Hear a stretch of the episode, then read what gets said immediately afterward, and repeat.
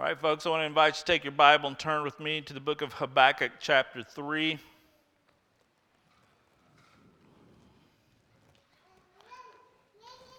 Habakkuk, chapter 3. I'm going to read the entirety of the chapter. In honor of God's word, I want to invite you to stand with me. This is a prayer of Habakkuk the prophet according to Shigionoth. O Lord, I have heard the report of you and your work, O Lord, I, I do fear. In the midst of the years, revive it. In the midst of the years, make it known. In wrath, remember mercy. God came from Teman, from the Holy One, from Mount Paran. His splendor covered the heavens. The earth was full of his praise. His brightness was like light rays flashed from his hand. And there he veiled his power. Before him went pestilence, and plague followed at his heels. He stood and measured the earth. He looked and shook the nations. That the eternal mountains were scattered, the everlasting hills sank low. His were the everlasting ways. I saw the tents of Cushan in affliction. The curtains of the land of Midian did tremble. Was your wrath against the rivers, O Lord? Was your anger against the rivers, O your indignation against or your indignation against the sea? When you rode on your horses, on your chariot of salvation, you stripped the sheath from your bow, calling for many arrows. You split the earth with rivers. The mountains saw you and writhed. The raging waters swept on and gave the deep gave forth its voice. It lifted its hands on high. The sun and moon stood still in their place. At the light of your arrows, they sped. At the flash of your glittering spear, you marched through the earth in fury. You threshed the nations in anger. You went out for the salvation of your people, for the salvation of your anointed. You crushed the head of the house of the wicked, laying him bare. From thigh to neck, you pierced with his own arrows the heads of his warriors. You came like a whirlwind to scatter me, rejoicing as if to devour the poor in secret. You trampled the sea with your horses, the surging of mighty waters. I hear and my body trembles. My lips quiver at the sound. Rottenness enters into my bones. My legs tremble beneath me. Yet I will quietly wait for the Lord, for the day of trouble to come upon those who invaded us. And so, though the fig tree should not blossom, nor fruit be on the vines, the produce of the olive fail, the fields yield no food, the flock be cut from the fold, though there be no herd in the stalls, yet I will rejoice in the Lord. I will take joy in the God of my salvation. God, the Lord, is my strength. He makes my feet like the deer's, He makes me tread on my high places to the choir master with stringed instruments. Let's pray. Father, we thank you for your word.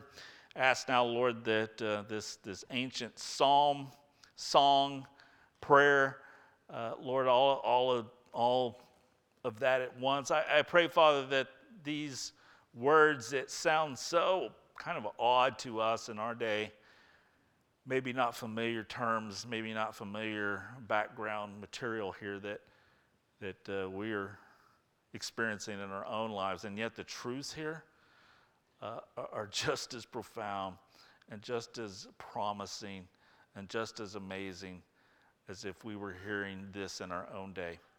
So I, I, pray that we would hear this in our own day and that we would make build that bridge, Father, that uh, the words of Habakkuk would have deep, powerful uh, meaning in, in our lives on this day. We thank you in Jesus' name. Amen. You may be seated.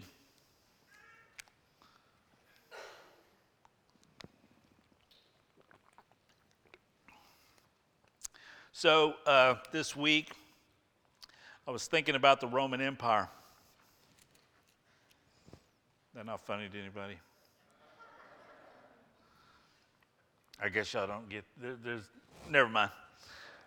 Never mind. Anybody on TikTok? Probably not.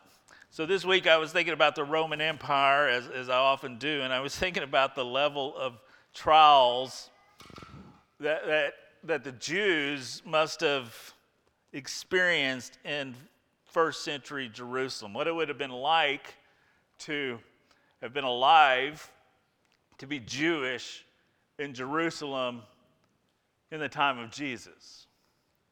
And I don't know if you can even begin to kind of imagine uh, what was going on in the culture and, and how you would have felt about it, but just try to imagine living in, in a nation and a city en, engulfed with political turmoil, uh, just, just unrest, uh, a, a place where people were separated by tribalism. You had all these different kinds of groups of people, none of them liked one another. You had Pharisees, you had Sadducees, you had the Essenes, you had Romans, you had Jews, you had Gentiles, you had proselytes, you had zealots, you had collaborators. There was so much division, so much anger, so much contempt in the air. Hard to imagine, isn't it? Can you imagine living in a place where the, the streets were fill, uh, filled with violence? Uh, imagine the thought that, that you could literally go do just a normal activity, just, just take your family to the market, and there might be the possibility that you wouldn't make it home. Imagine that kind of stress. Imagine a place where you really didn't trust anybody, you couldn't trust anybody. You had the government and they were taxing you right and left for everything, right? Inflation was completely out of control. And on top of that, it wasn't just the government. When you went to the temple to try to sacrifice something, the exchange rate uh, for whatever animal you were trying to bring in to sacrifice was astronomical. It was all shady. Can you even imagine what that would have been like? Of course, we can imagine it, right? We're, we're living in it. We're living in it.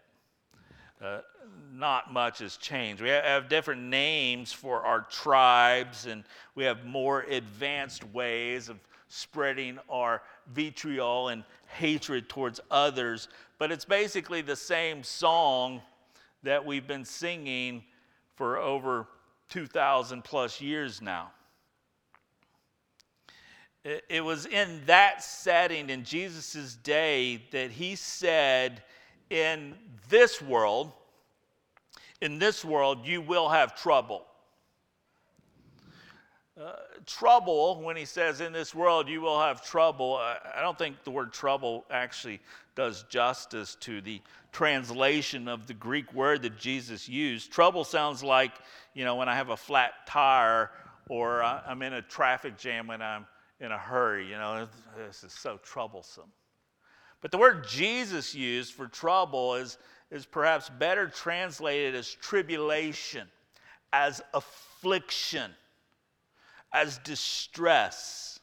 In this world, you will have affliction, you will suffer, you will go through distress. Now, that's a much more uh, painful warning than the occasional annoyance of a little trouble now and then.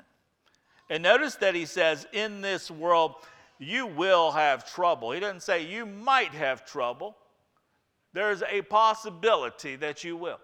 No, he says it rather, rather emphatically you will, it is a certainty, have trouble. You will have affliction. You will have distress. This is a deep seated kind of suffering that he tells us that we're going to have. And I want you to notice who he says it to. He, he said it to his disciples right? He says it to his, his called out ones, his chosen ones, his best friends on earth. That's who he said it to. Those that Jesus loved. Those whose close proximity of, to Jesus apparently would not relieve their suffering. He said, This will happen to you. He didn't say it might happen to you. And he said it to his disciples. He never had any kind of exemption clause where he says, However, if you have enough faith, you will not be troubled.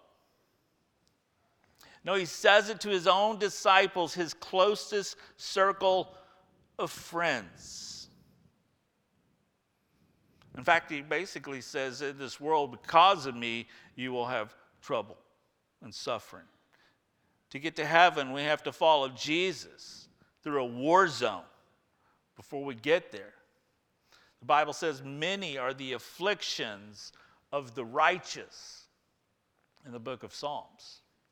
Well, Paul Tripp, the Christian psychologist, tells us that uh, suffering, we're all going to have it, and that suffering is never neutral.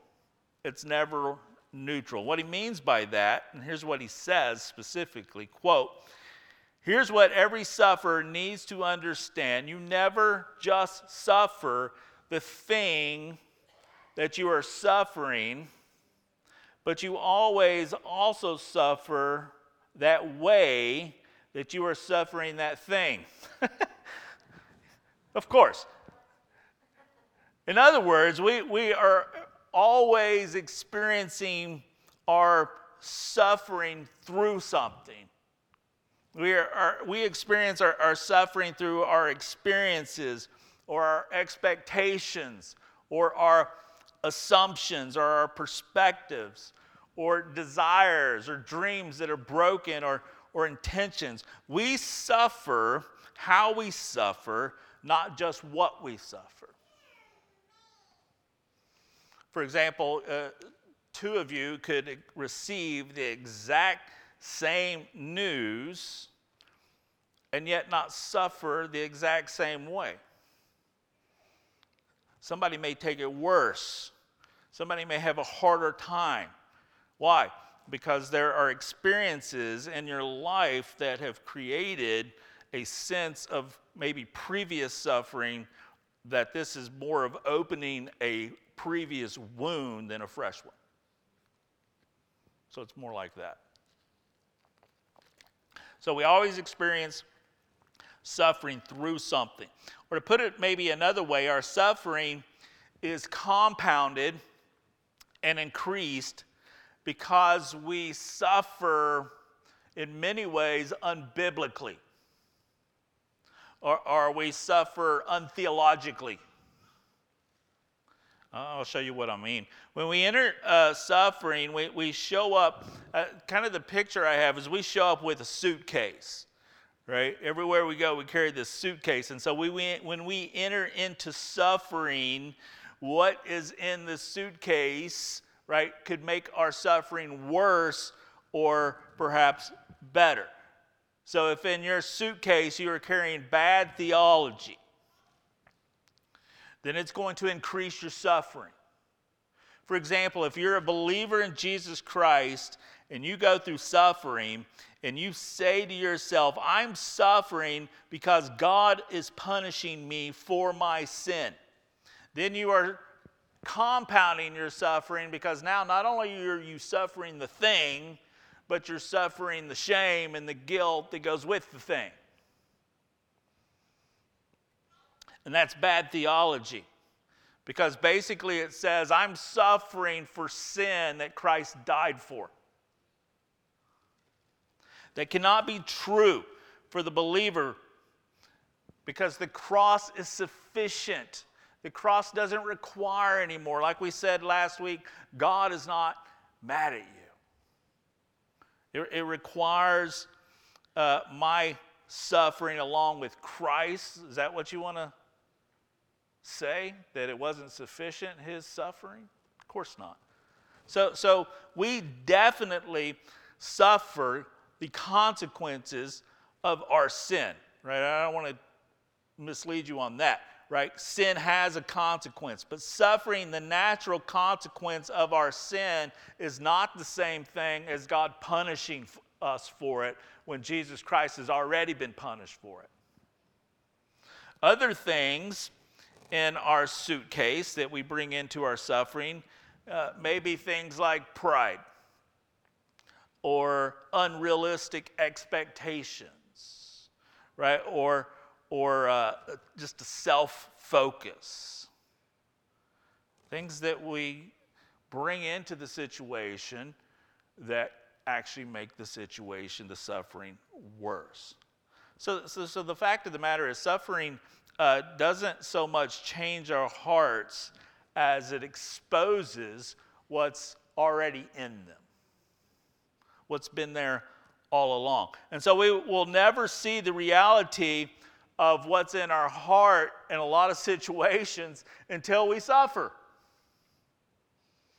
And if God's intention is to sanctify us, right, in suffering, he's going to use suffering not as a form of punishing his sons and daughters, but to reveal to us something dangerous within us, something dangerous in our hearts. He, is revealing a disease, if you will, so that it can be healed. Something that is damaging, more damaging to our souls than the suffering will ever be in our lives. Jesus said it uh, kind of like this He said, It's, it's like a gardener uh, pruning a vine. Now, I've never really been a, a, vine, but I can imagine if I was one, pruning would not be my favorite thing. Pruning is painful, right? Cuts. But the aim of the gardener is not inflicting punishment on the vine. His aim is to make it more fruitful. That's why he does it.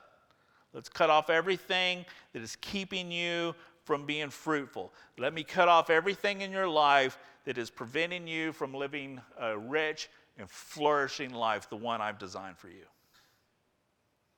And so here's the fact suffering is inevitable.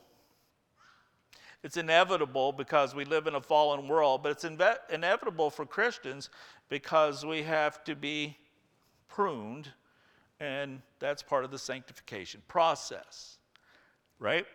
So suffering is inevitable. Therefore, we should probably learn how to do it well. And there is a way to suffer well. There is a way to not add more suffering to the suffering that we're already going to experience. There is a way to carry the right things in our suitcase right theology, right thinking, right attitudes. So Habakkuk the prophet has been informed by God uh, that God himself uh, uh, is going to bring suffering on the people of Judah. God's going to raise up the Babylonians to prune Judah. And, and Judah has brought this on themselves. They have brought on their, their suffering by their own sin. And, and God's going to discipline them because God disciplines those he loves. And so, having been informed of their future suffering, Habakkuk, he kind of goes through all kinds of uh, stages that, uh, that we all face when we, when we are faced with an unknown or, or, or frightening future. Right? He goes through denial, he goes through bargaining, he goes through lament. And finally, when we get to chapter 3, he comes to acceptance. But Habakkuk is, is now in his acceptance about to teach us how to suffer well. So, Habakkuk 3, what we have here is, is a prayer and a song right? We saw at the, at the beginning that this is, is a, uh, a song that is written as a prayer, and then it ends with the words to the choir master. So it's a prayer song. Or we could kind of say it's, it's more like a psalm because that's what the Psalms were, right? They were kind of prayer songs. And so in his prayer song, he reveals to us basically what he has in his suitcase the, the things that, that have, are going to help him to face the suffering that he is going to endure along with the people of Judah. And what he does is he shows us how to turn worry into worship. So that's, that's what our aim is today, is to learn how to turn worry into worship. I don't know about you guys. I know the Bible says it's wrong to worry, right? But I do it a lot anyway. I worry about a lot of stuff, it seems. Um, worry about the future, a lot of future things. Maybe uh, we all do, I guess. My worries like to show up at inconvenient times, too. It's not like I'm just going, uh, okay, well, uh, it's almost two o'clock. I've scheduled in some worry. It just kind of shows up, you know. It might show up in the middle of the night and rob me of sleep. It might uh, cause churnings and anxiety that are uh, robbing me of inner peace. How many of us, and I don't need to see a show of hands, but you just can answer in your own heart. But I wonder how many of us are truly confident about the future? The future of our nation, the future of uh, what our, our kids are going to endure, uh, what our kids are going to become, the future of the world. And th- those are kind of those big looming dark clouds on the horizon. But, but you know, if you're like me, the future is a little more uh, personal. Yeah, there's all of that crazy stuff out there. You know, you hear about AI and some of these, these things that you go, my goodness, we are living in a dystopian novel, it seems. But those, those personal things, right? Will I have enough?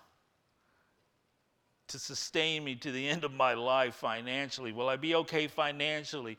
Will my kids uh, be okay? What will their future be like? What is the future for them? What does the future look like for my health as we get older?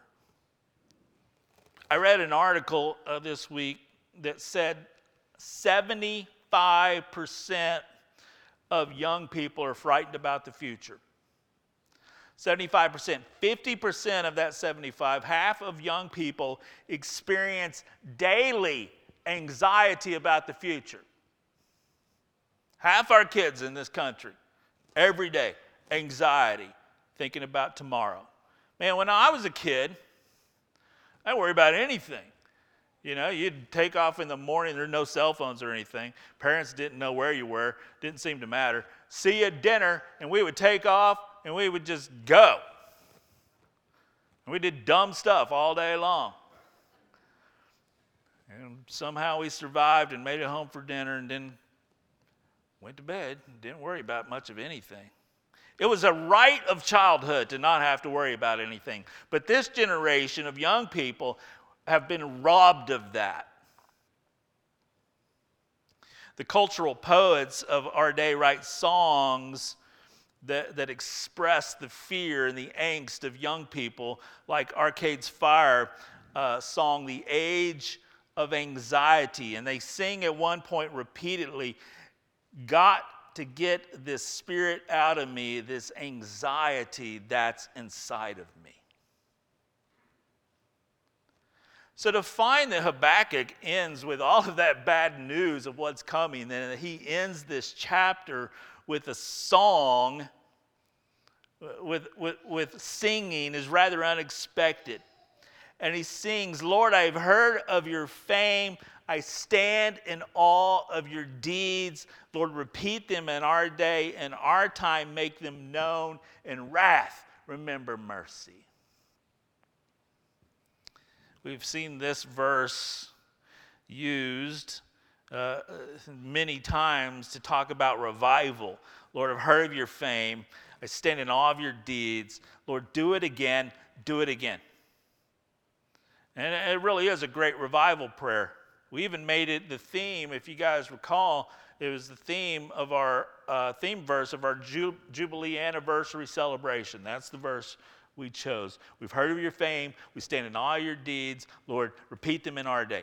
Do them in our day. But when we see the, that verse, that song, those lyrics in its context of Habakkuk, it, it really becomes rather stunningly profound and amazing. In fact, the rest of the prayer song is a commentary on that opening verse. And so, from Habakkuk's song now, we will discover three truths that the prophet basically unpacks here to allows him to turn worry into worship. These three truths t- teach us how to suffer well. So here they are. Number one, we need to learn to recall God's faithfulness. Recall God's faithfulness. There's a lot of mystery surrounding human suffering, a lot of things we can't understand, probably will not understand in this lifetime because God hasn't told us everything yet. He said, now we see kind of uh, in, in a mirror dimly. Then you know, in the future, we're going to have a better understanding. We shall know and be known face to face. But for now, everything's fuzzy. But that means that he desires for us to focus now on what we do know, on what has been revealed. So before Habakkuk looked at the future, he begins to recount the past, doesn't he? I heard about your fame. I, I stand in awe of your deeds, your past deeds, what you did. So instead of looking at himself, or looking at the possibility of what is coming with his future, the first thing he does is he looks at God. He looks at God. He's thinking about the future, but he's looking at it through the lens of God. Now, if we don't do that, then the future is terrifying, isn't it? And we're going to end up uh, with crippling worry and anxiety if we look at our future and God's not in the picture of that right? You will cry out, Woe is me. You will feel sorry for yourself. We will play the victim. So, to look properly at God, you have to become a student of God's Word. Spending time with God in His Word prepares you to suffer well. It's not going to help you avoid suffering, that's inevitable, but it helps us to do it well. So, God calls us, therefore, to rise above and to gaze upward, not just simply at everything that's happening, the wind and the waves. Recalling God's faithfulness, thinking about how He has been faithful, renews hope and trust and assurance. So He calls us to look back in order to face what's coming ahead. So God calls us to, to remember first. Habakkuk recalls what he has read about God in the scriptures, right? He, recalls faithfulness, God's faithfulness to Moses and, and God's people back in the Exodus. Right? There, there's a parallel, we saw this last week, between Babylon the Babylonian captivity and the Egyptian captivity. And so he's remembering these things, and it is in that context that he begins to recall God's faithfulness. So he's recalling God's faithfulness to his people in and during the Exodus. Look at verses 3 through 11. Let's read it again. God came from Teman, the Holy One from Mount Paran. His splendor covered the heavens. The earth was full of his praise. His brightness was like the light. Rays flashed from his hand. There he veiled his power. Before him went pestilence. The plague followed. At his heels he stood. He measured the earth. He looked. He shook the nations. With the eternal mountains were scattered. The everlasting hills sank low. Uh, his were the everlasting ways. And I saw the tents of Cushan in affliction and the curtains of the land of Midian did tremble. Was your wrath against the rivers, O Lord? Was your anger against the rivers and your indignation against the sea when you rode on your horses, on your chariots of salvation? You stripped the sheath from your bow, calling for many arrows. You split the earth with rivers. The mountains saw you and writhed. The raging waters swept on and gave, the deep gave forth its voice, it lifted its hands on high the sun and the moon uh, stood still in their place. Right? So, so he recalls how God uh, showed up during the Exodus, sort of like the, the rising sun, the splendor of the rising sun as it takes the darkness and then all of a sudden brings forth light, right? He literally showed up in the Exodus in a pillar of fire, and a cloud that led them to freedom. So he recalls that. He recalls how God brought plagues on Pharaoh and all of Egypt. He recalls how God's anger was poured out on the rivers. Was your anger against the rivers uh, because they were turned literally into blood during the Exodus? And finally, he recalls how God saved his people through holding back the Red Sea, but he did not spare his wrath against the pursuing Egyptians because he removed his hand of protection and the sea swept back into their place. Torrent of waters swept by, the deep roared and lifted its waves on high, he says. So Habakkuk sings, God, I've heard about that. I've heard what you did. I, have read your word. I've heard about these things. I've heard how you're faithful to your people. I have, I've seen it in your word. I've heard it proclaimed by the elders. Since I was a little boy, they told these stories. And I stand in awe of the things that you did. I stand in awe of your deeds. Therefore, the things that you did, the power that you showed, do it again. Do it again. Do it in our day. That's what he's saying. God, you've shown yourself faithful and merciful. Do it again. You've shown yourself filled with mercy. In your wrath, remember mercy. Your wrath back then was marked by mercy. Do it again. Do that again. Do you have God uh, testimonies? Do you have testimonies of God's faithfulness in your own past. I, I think any of us who have followed Jesus for any length of time can look back over the span of our lives since we started following Jesus, and we could all tell stories of God's faithfulness. Uh, the, the older people could tell the younger people, man, we went through some trials, but God was faithful. Right? You can do that. And if you haven't been following him very long, you go, I don't really have any stories like that. Well, then you have a lot to look forward to because they're coming. But for now, man, you can borrow the testimonies of other people. That's what Habakkuk is doing, isn't it? He's recalling God's faithfulness to Moses and to Israel. And so to see what the, the, the saints of the past have, have endured and suffer for the sake of Christ, to see how they suffered well, is very beneficial to see God's faithfulness get them through. And we say, Lord, you got them through, do it again. Do it again. Because they went from worry to worship.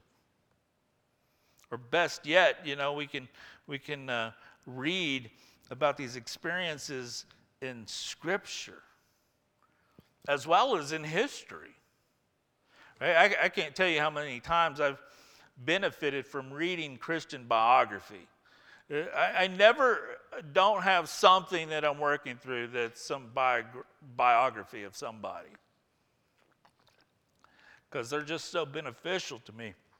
To see what the, the, the saints of the past, every time I think I got it bad, I read about somebody in the past history and I'm going, wow, and they endured and they suffered for the sake of Christ and they suffered well. And, I see God's faithfulness to them to give them the strength that they need in the moment that they need it. And I see them learning how to wor- go from worry to worship. And I go, man. And they, they build in you kind of a, a, a desire. I want, I want what they had. Think about David biblical example. Thinking about David, for example, Psalm 121, verse 1, he says this I lift up my eyes to the hills. Where does my help come from? My help comes from the Lord who made heaven and earth. Uh, we got a song that, that is based on that, right? I lift my eyes up. Where does my help come from? I lift my eyes to the hills. But have you ever asked the question, why does he say that he lifts his eyes to the hills? Why doesn't he say to the heavens? I lift my eyes to the hills. Why did David lift his eyes to the hills? Well, think about it, right? Think about those hills that David looked at every day. Those hills were the same hills that he spent so many difficult days in. It was in those hills that David had hidden from a crazy king by the name of Saul, who was trying to kill him. It is in those hills where, where David remembers hiding and sleeping in caves. He, he remembers the loneliness of being treated like a fugitive and the anxiety and the fear in those hills. He remembers laying there at night and hearing sounds around him, the sounds of jackals at night, and feeling eyes looking at him in the darkness. He recalled running literally for his life over those, those hills, being chased like a fugitive when he was supposed to be the king. And he looks to those hills and he remembers. Why does he look there? Because where does my help come from?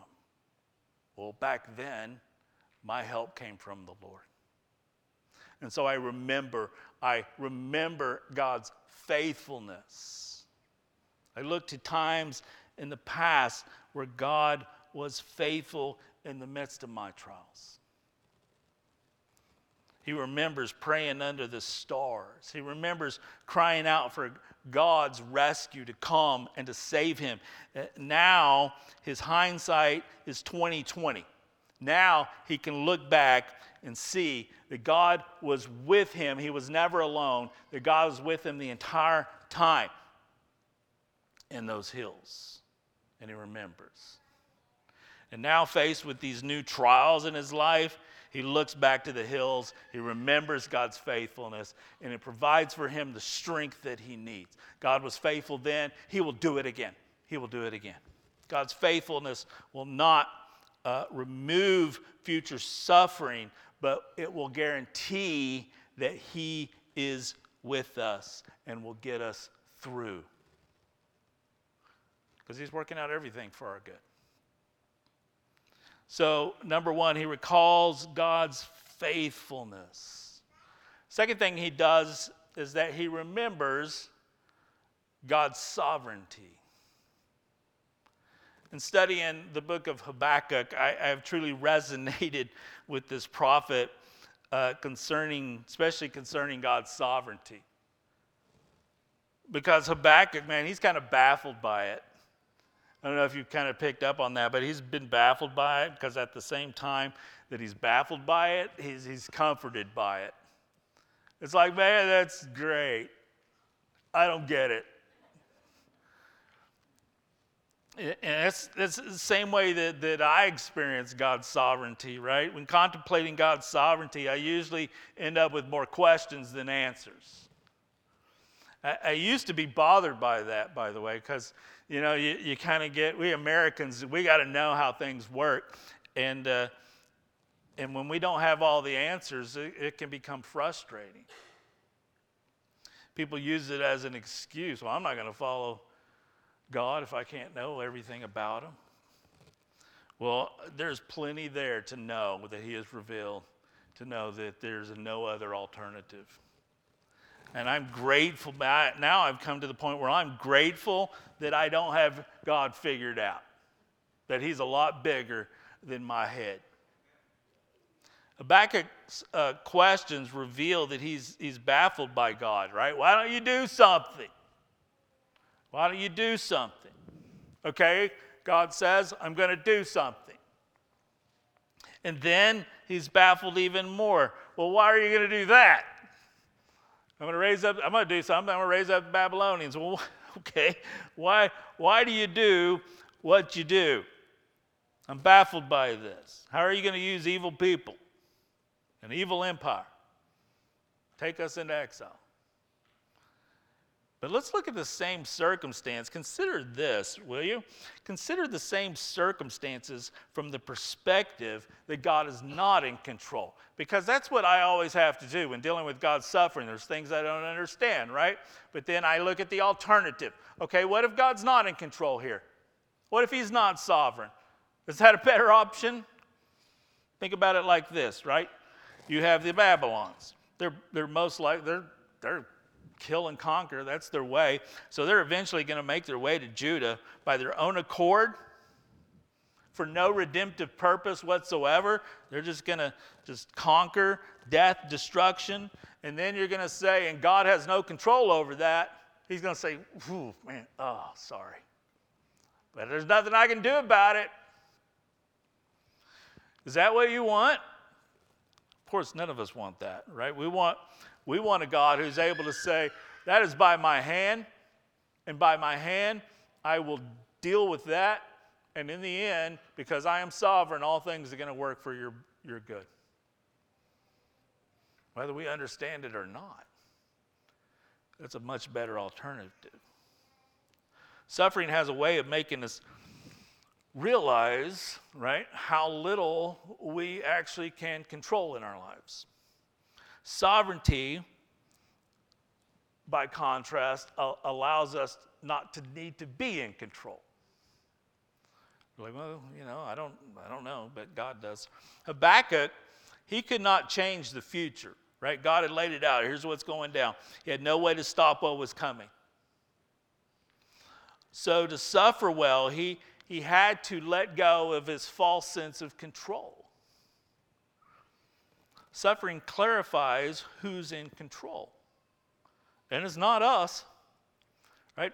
Fortunately, because God is sovereign, He is the one who is in control. So, how terrifying would it be to think suffering is beyond God's control? That He had no power over it. What an incredible comfort then it becomes to realize that God is always sovereign, God is always in control. I may not understand everything associated with that, but it's good news. And so he remembers this. He remembers God's sovereignty. Again, verse 11. The sun and the moon stood still in their place at the light of your arrows. They sped, sped at at the flash of your glittering spear, you marched through the earth in fury. You thrust the nations with anger. You went out for the salvation of your people, for the salvation of your anointed. You crushed the head of the house of the wicked, laying them bare from thigh to neck. You pierced with your own swords the heads of his warriors. You came like a whirlwind to scatter me, rejoicing as if to devour poor in, the poor in secret. You trampled the sea with your horses and surged the mighty waters. So look at what he remembers. First, he remembers that God is sovereign over the cosmos. He's sovereign over the cosmos. He makes the sun and the moon to stand still. Right? Recalling Joshua chapter 10 when God stilled the sun and the moon. At least that's how it appeared. Right? We know that what, what happened was is he, he kept the earth from rotating and kept at the same time all the people from flying off into space. So God stilled the sun and the moon or the earth or however you want to think of that. And so we know what happened there.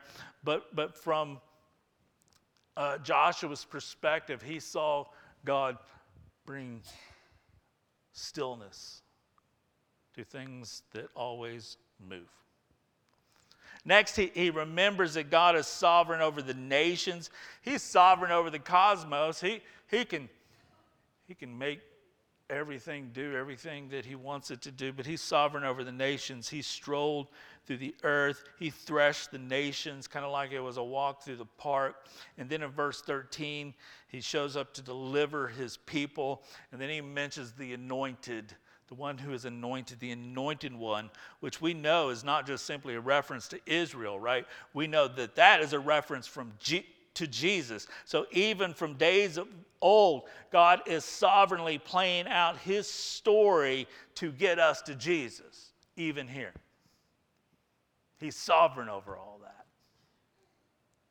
And so if God is sovereign over everything, including the trials we are forced to endure, then we also know that we can trust Him with our future. Right? We can trust Him enough to save us, then we can probably trust Him enough to make sure we get home.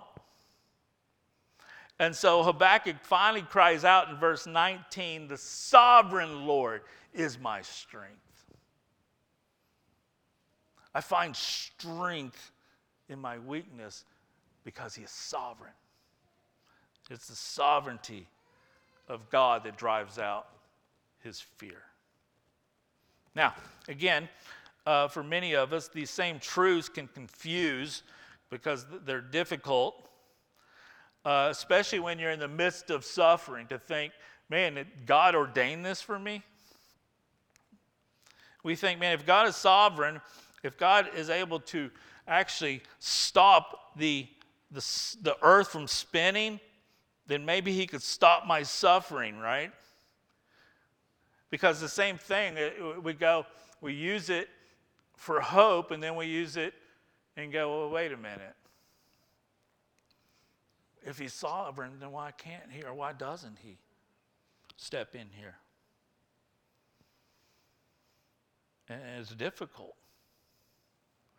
We discover that in the scriptures when we look at the scriptures that because he is sovereign, that he can and that he will redeem our pain.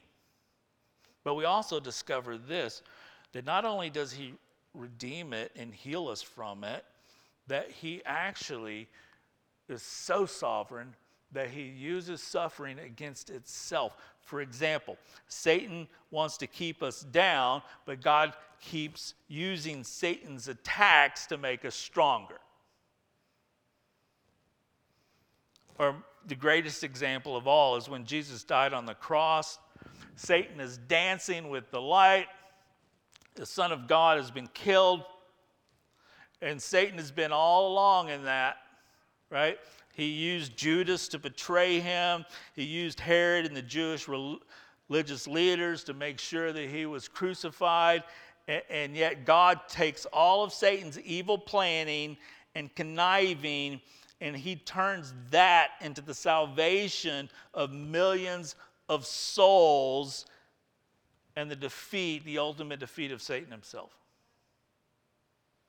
In the same way, there, there, there is always a victory that comes with Christian suffering. Always. Always. God turns everything on its head for our good. That's Romans 8 28. Right? God sovereignly does what he does always for our good. God's sovereignty is indeed mysterious, man, especially when it comes to suffering. But what we do know is that his suffering works in such a way that he is ultimately going to win, and we are going to win with him. God has defeated Satan. God has defeated the world. He's defeated death. He, how did he defeat death? By sending his son to die in our place. Jesus killed uh, death by dying. And what that tells us is that God is able to use evil against us for our good and for our ultimate victory. And so, in the meantime, right, we're, we're confronted by this hope, this blessed hope that one day everything is going to be made right and we shall conquer. I want you to look again at, at, at Psalm 46 uh, that we looked at earlier. Psalm 46, verses 1 through 3 says this God is our refuge and strength, our ever present help in trouble. Therefore, we will not fear, though the earth give way, the mountains fall into the heart of the sea, though its waters roar, foam, mountains quake with their surging. What a horrific picture, right? The psalmist is surrounded by chaos. Mountains are falling into the sea, waters are ro- roaring, foaming, the earth quakes. But God is not sweating bullets. He is our refuge, he says. In the middle of this, He is our refuge. He is our strength. He is not affected by this. And so God says to us in verse 10 Be still and know that I am God. I will be exalted among the nations. I will be exalted in the earth. And I want you to notice the verb forms. How can we be still? When are we supposed to be still? Well, now would be good. Be still. Be still. That's present tense. Be still. That means to be calm. Be relaxed. How? Know that I am God. Okay? But not only know now that I am God, but know this I will be exalted among the nations. In other words, I am going to win. I will be exalted in the earth. I will. He is sovereign, and his sovereignty allows him to tell us what he is going to do, and that is what will happen. And so we go, all right, I know how this thing plays out. We're going to win. He's going to win.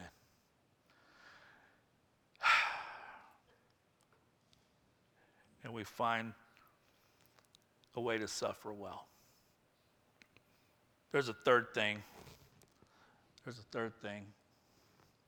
This one, this one's amazing to me. Resolutely set your will. Look at verse 16.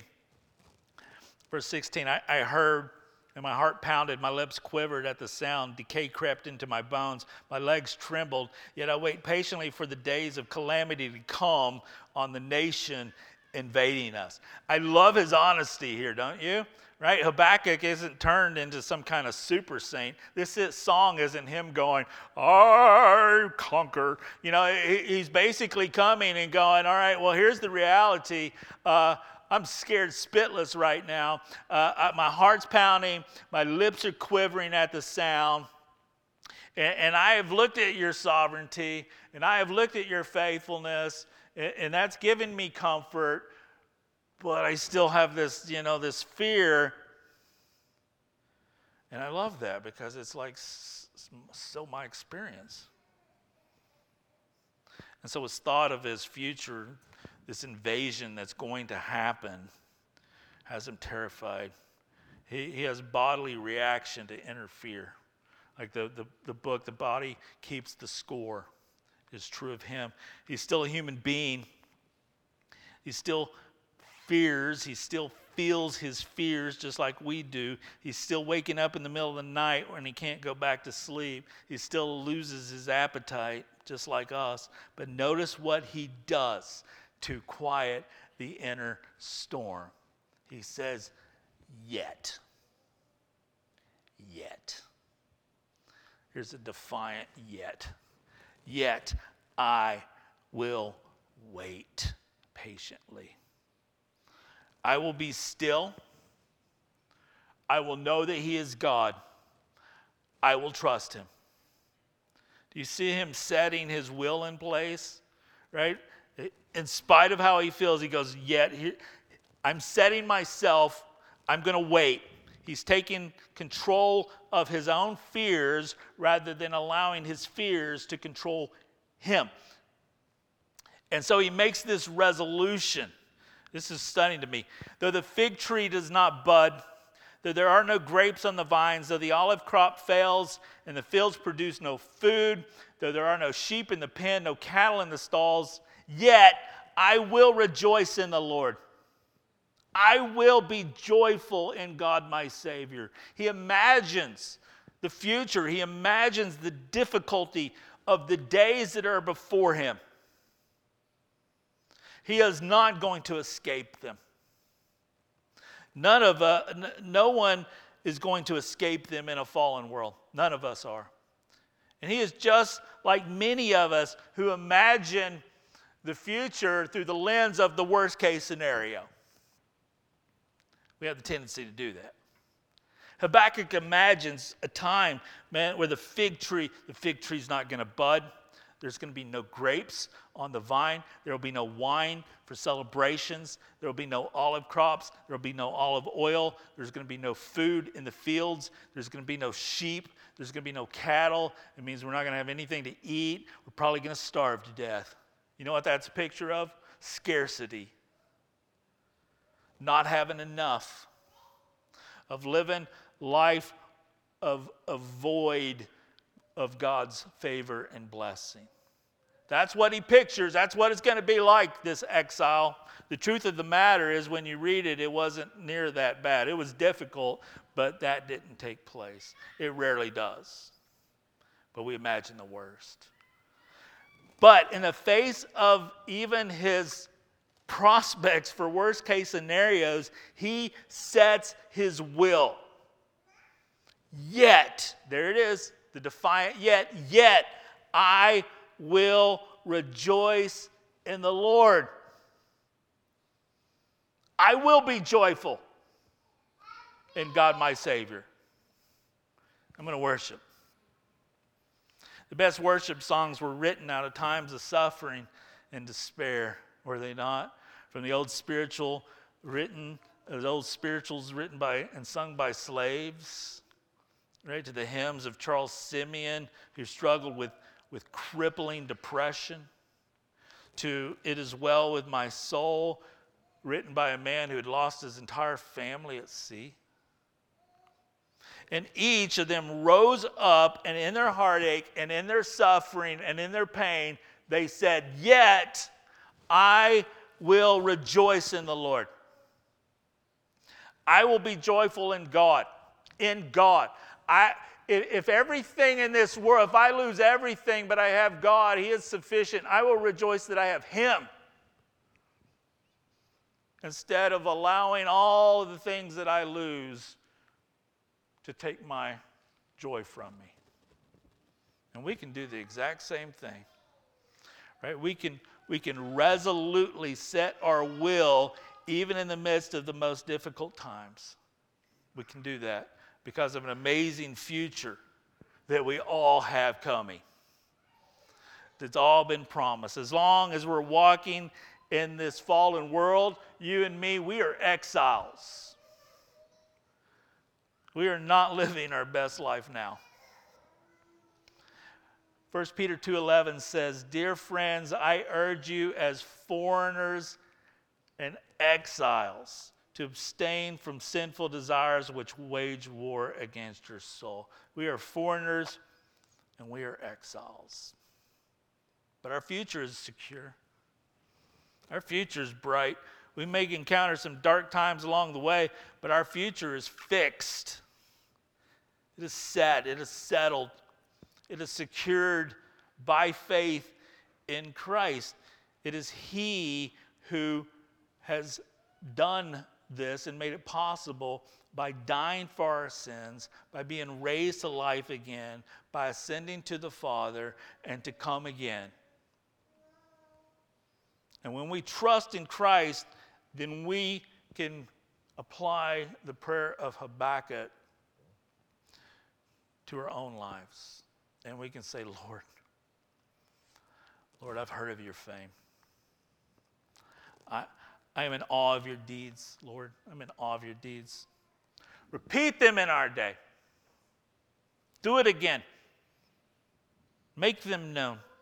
And in wrath, remember mercy. Lord, I've heard of your fame.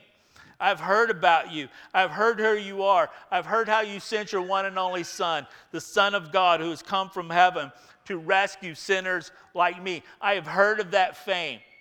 And I stand in awe. I stand in awe of your deeds. I, I have known what you have done for me. I've heard that, and I stand in awe of that.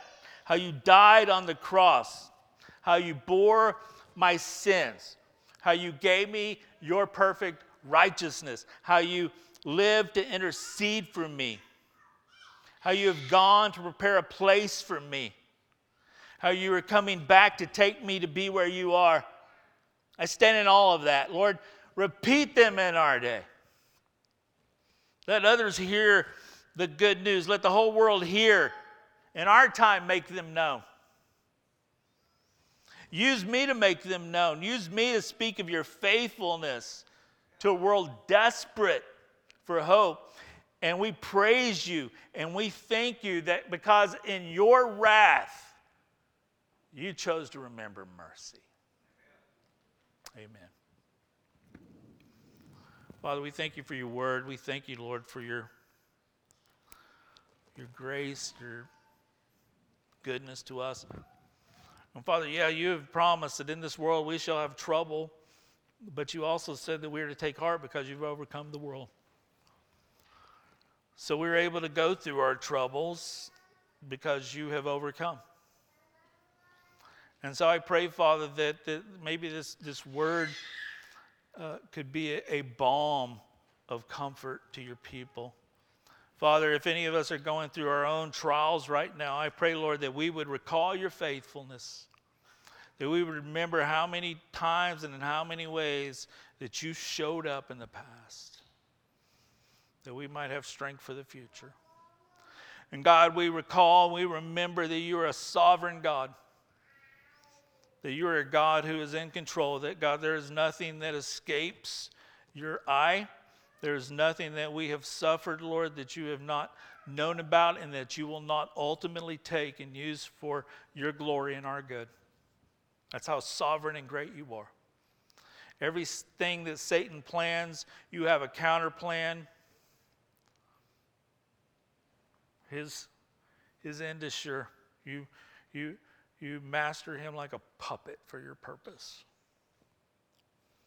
And so, God, because of that, we can set our will and say, whatever happens, whatever we're going through, instead of looking at that and turning our, our hearts away from God, we will defiantly say, Yet, no matter what goes down, I will rejoice in the Lord. Help us in Jesus' name. Amen.